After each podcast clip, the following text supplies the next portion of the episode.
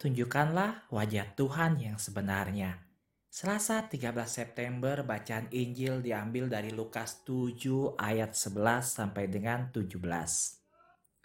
Setelah ia dekat pintu gerbang kota, ada seorang mati diusung keluar.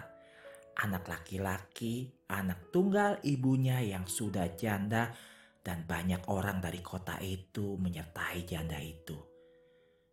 Dan ketika Tuhan melihat janda itu, tergeraklah hatinya oleh belas kasihan. Lalu ia berkata kepadanya, "Jangan menangis." Sambil menghampiri usungan itu, ia menyentuhnya. Dan sedang para pengusung berhenti, ia berkata, "Hai anak muda, aku berkata kepadamu, bangkitlah." Maka bangunlah orang itu dan duduk dan mulai berkata-kata. Dan Yesus menyerahkan kepada ibunya. Semua orang itu ketakutan dan mereka memuliakan Allah sambil berkata, "Seorang nabi besar telah muncul di tengah-tengah kita dan Allah telah melawat umatnya."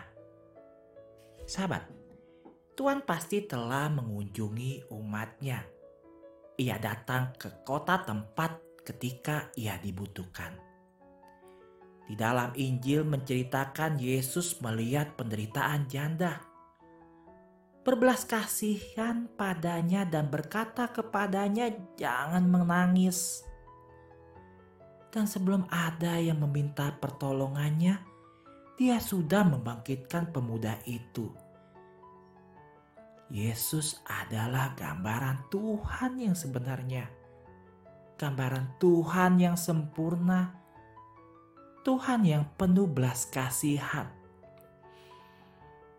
Tapi sahabat, beberapa orang masih memiliki gambaran yang berbeda tentang Tuhan.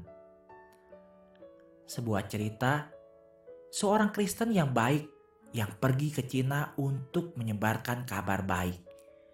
Di bulan pertama waktunya dihabiskan untuk belajar bahasa, menghadiri pelajaran bahasa Cina di Akademi Umum. Suatu hari guru bahasa Mandarin menunjukkan sebuah kata dan menanyakan artinya. Saat murid-muridnya lagu, ia ingin memberikan petunjuk dan berkata, "Apakah itu artinya Tuhan?" Murid Kristen itu tiba-tiba mengerti kesalahannya. Dia menunjukkan pada kata penghukuman. Sebelum ada yang bisa menjawab, pemuda Kristen itu meminta bantuan malaikat pelindungnya dan mencoba menemukan dalam kamus kata yang ada dalam pikirannya. Dia segera menemukannya dan menunjukkan kepada gurunya, "Penyayang." Kita memiliki misi untuk menyebarkan gambaran nyata dari Tuhan kita. Wajah Tuhan adalah wajah Bapa yang penuh belas kasih. Kokaisus Paulus Fransiskus dengan cara yang sama ketika Yesus mendekati wanita itu dan berkata kepadanya, "Jangan menangis." Tuhan semakin dekat dengan kita. Di saat-saat kesulitan kita, ia selalu lebih dekat dari sebelumnya. Kita dapat memahami bahwa air mata wanita ini tidak berhenti mengalir. Air mata kesedihan berubah menjadi air mata kebahagiaan. Itulah yang Tuhan lakukan.